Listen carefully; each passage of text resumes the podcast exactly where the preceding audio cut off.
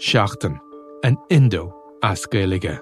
Táim i món iireachta i dhéanamh techt ar a chorp, agus súlagam amachchan seo gur féidir é a chur in uig ceart lena bhaintir féin. Scialtaí fis tuairrmaí. Tá sé dochreite nach bhéach ara i gcóna meáin an cheist sin eáil. Bhí an tála a gnám go raibh áthcáin reachtam. Íach sé tárin gribhann áthcá san i listúthe agus go mina frecht gá a cligsar ducha sin éair. Ní bhín ann dardarach se sin, bhín marmh. Seachtain. Find us on all the usual podcast platforms. This week on Crime World, There was a Republican police from 1920. I mean, the IRA was effectively trying to run an underground government. And actually, there was a crime wave. 1919, 1920, there's a wave of bank robberies, post office robberies, robberies of individuals, robberies of pubs in Dublin and in rural areas as well. So the IRA tried to actually clamp down on that. They, on occasion, solving bank robberies and giving the money back to the banks. Now, I'm Nicola Tallant, and you can listen to my podcast, Crime World, wherever you get your podcasts. This is an Irish independent podcast. The international drug trade is robust, it's resilient, and it's constantly expanding. So the cartels will use every kind of means possible to get their product to the market. And that means like things like light aircraft coming in under the radar to little airfields around Ireland uh, is nothing new. Using chemicals to transform cocaine into charcoal or transporting several tons of the stuff across the Atlantic in flimsy homemade submarines. They will literally do anything they can to get the product to market because the demand is there. Today on the Indo Daily, how the Kinahans and other cartels are smuggling drugs into Ireland. This quiet, remote airfield in Abbeyshrule in County Longford is the place that was used by a transnational organised crime gang to land a substantial quantity of cocaine into the country. Over a million euro worth of cocaine was seized at the airport, while almost 7 million euro worth of cannabis was recovered at a warehouse in the village of Ballyhale. An Uzi submachine gun and ammunition were also recovered in a separate search in Dublin. 2022 is certainly on course to be another record year for drug seizures in Ireland, but the reality is that it is what is being seized is just a drop in the ocean, a very small amount of what is actually coming into the country. And yes, it means that the likes of the Kinahan cartel are still out there and still in business. I'm Tabitha Monahan, and today on the Indo Daily, I'm speaking to Irish Independent Special Correspondent Paul Williams. Paul, 8.4 million euro worth of drugs was seized in Longford earlier this month. It's an example of how innovative gangs have had to become to get the drugs to market. Well, they are, and that, that, that was a shipment of cocaine that's worth 8.4 million. But what it illustrates is that the cocaine and the drug trade in general is, is as resilient uh, and as ever because the demand and supply chain is as resilient and as strong as ever. Um, one of the things I think that that created a lot of debate uh, was that was the lengths to which um, criminal gangs and cartels are going to get their product to the market.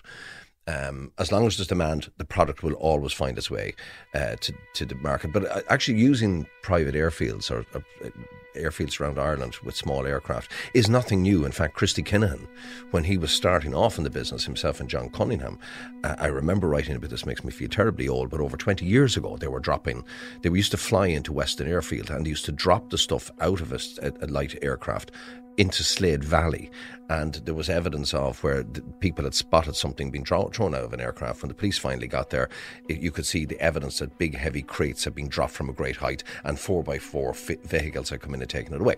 That is one of the, and that has been happening ever since. So yes, as they are constantly looking at ways to get large consignments to market, and that was an 8.4 million euro uh, consignment. We've seen in recent times how innovative and um, uh, experimental or, or uh, uh, adventurous, particularly the Mexican and the Colombian cartels have become in trying to get their product to market. Because, but like you saw last year, where over 30 million uh, euros worth of cocaine came in a ship to from South America to Rotterdam uh, disguised as charcoal. Do they they have to make it look like charcoal? So I assume they have to use a lot of chemicals to be able to do that. And then I assume they cannot sell it in that capacity. Then it can't be black gold. yeah. Every, you, you, know everybody going who's taking cocaine from Colombia, they all have black noses instead of white noses. Yeah, but when you analyze this and look at it,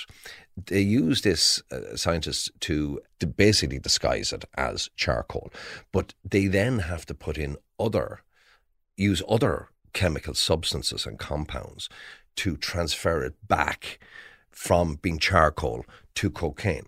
Now, the whole issue about that is that people, the, the one psychological thing about cocaine is that cocaine is very white and everyone associates it with cleanliness.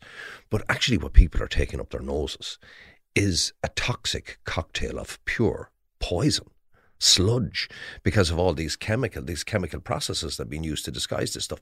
But it does illustrate, you know, the level and the, the lengths to which they will go to get their product to market. Because I said to you before, you know, the, the European market is growing exponentially all the time. It is a huge and thriving market for the some the Colombians um, and and the, the Mexicans.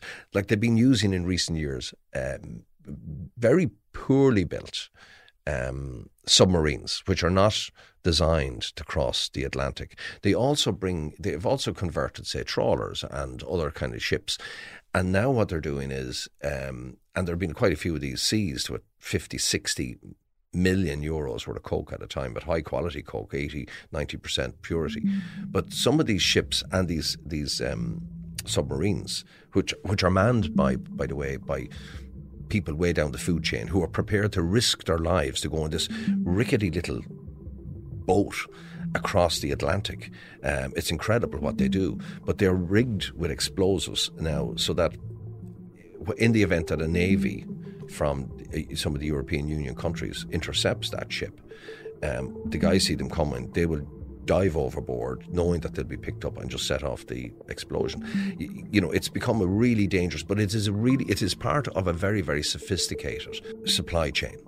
And they will go to, and they're going to every length possible. So, as soon as, say, for example, they discover about charcoal, say they start looking at charcoal every shipment of charcoal is watched coming into Rotterdam port or into European ports now.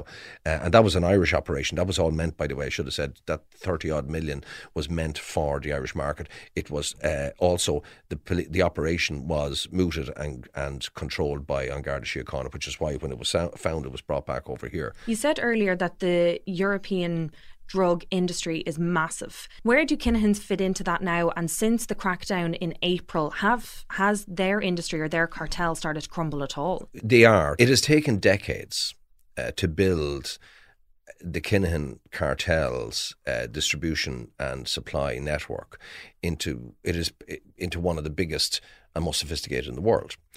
But it's only one of the biggest and most sophisticated in the world because it is in partnership with the other major drug cartels across the world, the biggest criminal organizations in the world. So anything that th- takes decades to build this kind of very um, elaborate, sophisticated, complex network.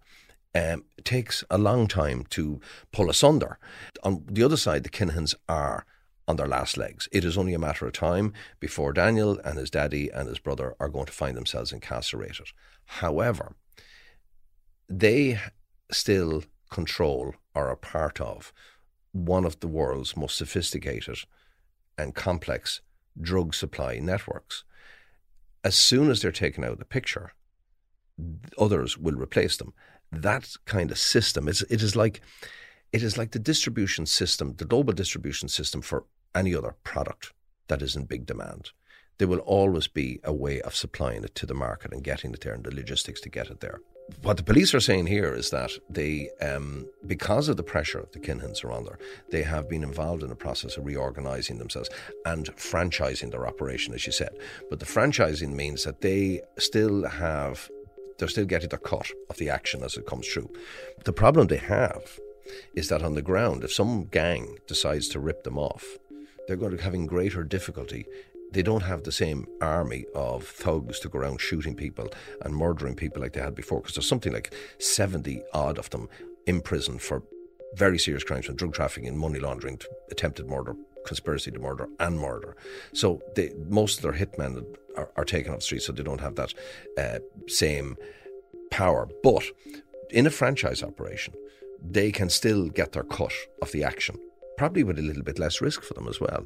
Uh, and that has certainly been seen. But I know it's a side issue to what we're talking about, but I, the, the Kinahans are, are, not going to survive this. Uh, just to reassure your, our listeners that they're not going to survive this. They're on the way to the end. Who supplies the Kinahans with the drugs? Have they had to increase production in order to meet the demand? Oh no, the production in in South America has gone through the roof because demand has gone through the roof. Um, as I, you know, the uh, there is very there is no way of quantifying uh, the level of production. Uh, there is only way of estimating. There is no way of quantifying the amount of it on the European market. But some law enforcement people will tell you who are who are close to the bone with all of this, they, they estimate that it, that the it, the market has doubled year on year for the past number of years, and I think last year.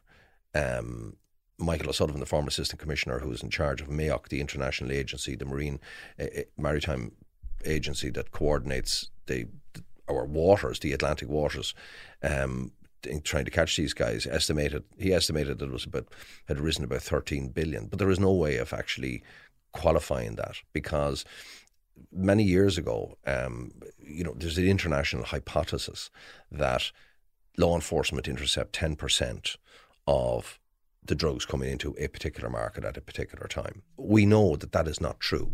Do you think it's less? Oh, I think it could be way less. There is no empirical way of actually, like for example, how many thousands of shipments have the Kinahans brought in here before they started causing mayhem? You have to remember as well, Tabitha, that like during the recession or the, the, the austerity period, which is how the Gardaí were caught with their trousers down around their ankles when the Regency took place. Let's face it. There was no intelligence being gathered on these guys. There was no proactive uh, operational stuff going on like you've seen since the Regency, and the police have been doing a brilliant job in catching these guys. So it was all operating and nobody knew what was going on. So, like John Gilligan, famously one of our most famous gangsters, he was his operation was into its 60th or 65th shipment when they were caught. Now, that's an awful lot less than 10%. Paul, when you see big busts like we saw earlier in the month, does that make any difference to the cartels at all? One of the indicators of the how robust and resilient the drug trade is is that an 8.4 million cocaine seizure in August is huge. Uh, but there was no obvious commensurate um, reduction in the supply of cocaine in the market. Cocaine and cannabis are available and widely available in every little village and town in Ireland. Now, that speaks of a vast amount of the stuff coming into the country with an, you know, a, a, a justifiable estimate that the industry in its totality is worth well in excess of 1 billion euros a year here. So when you didn't see a commensurate drop in the amount of cocaine available on the streets, that tells you that the business is absolutely thriving. But it's also been a record year for drug seizures. It has, absolutely. We did be doing some analysis here in the Irish Independent. Um, like, if we looked at all the figures that have been reported of major drug shipments since the start of the year, um, and it would suggest that they're heading for yet again another record year. Last year was a record year, and the year before, and the the, the Garda seizures are jumping year on year. Like so far, up until today, when you look at the the the the, the axiomatic figure, I think is forty seven million two hundred thirty five thousand. So far this year, twenty million euros um, has been cocaine. Another about the same, uh, just less than twenty million is cannabis. And worryingly as well is 5.6 million uh, of heroin has been seized this year. It's vast, it's resilient, and it seems to be unstoppable. I think the big takeaway from this is these seizures are just considered part of business. Oh, absolutely. And in fact, it's a well known fact, uh, modus operandi, and I know Daniel Kinahan has done this. Uh, Daniel Kinahan, in through the drug business, people in the drug business would tell you that they would say have four or five shipments coming in at a time because they were a massive organisation. So he would nominate one of the gangs who are importing his stuff, and he'll tip off the police. He'll he'll organise a way of tipping them off, and they tip him off and say, um, Paul Williams has a big shipment coming in because he looks at me as much, but you're dispensable. And what it does, it keeps maybe the people, the law enforcement people he's talking to abroad or somewhere else, keeps them happy that he's you're giving them product. It gives makes everybody happy because they've got a seizure. But the whole point of it is that 80% of what he sent out, as in the four other shipments, still get to the market. And they can withhold, they can carry that loss because it's not a major loss to them. And where does Ireland fit within a European context there in terms of cocaine consumption? Well, one of the, the figures is that we are, I think, the third per capita, uh, the third biggest consumer of cocaine. We're well up there then. The Irish paddy uh, is very much in love with his white Colombian marching powder. Um, and, uh, you know, it, it, we all know what the cocaine trade in particular does. Cocaine trade ultimately has drives organised crime activity. It drives the number of gangland murders. It drives a whole host of uh, ancillary criminal uh, activities. Like you have drug dealers in every village and town in Ireland now. Uh, you have a huge amount of drug related intimidation going on out there. Not to mention the, the, the addiction problems. and it really is, you know, the, it really is a drug that um, we, we cannot really consider decriminalising it. Do Gardaí have any chance of stemming the tide on this at all? No, it's, it's, it's like what they're doing is it's it's a maintenance program. Like we use the analogy quite a bit of the garden where you have unruly weeds continuously growing in it or or briars coming in across the wall trying to engulf your, your, your plants. You know, it is about maintenance. So they never is, want a group to get as big as the Kinahans again. Yeah, but like that, you know, inevitably that's going to happen again. But you are right. It, it, they're trying their best to maintain the problem. They're, this problem is never going to go away. It has become normalized in our society. It is a fact of life. And the fact of life is that huge number of our people in, in our country, huge number of Irish people, on a regular basis, are abusing Uh, illegal narcotics. My thanks to Irish Independent Special Correspondent Paul Williams. I'm Tabitha Monahan, and today's episode was produced by Mary Carroll, researched by Garrett Mulhall, with sound design by Gavin Hennessy. Archive clips from RTE News, Virgin Media News, and independent.ie. If you enjoy the Indo Daily, don't forget to like, follow, and leave us a review.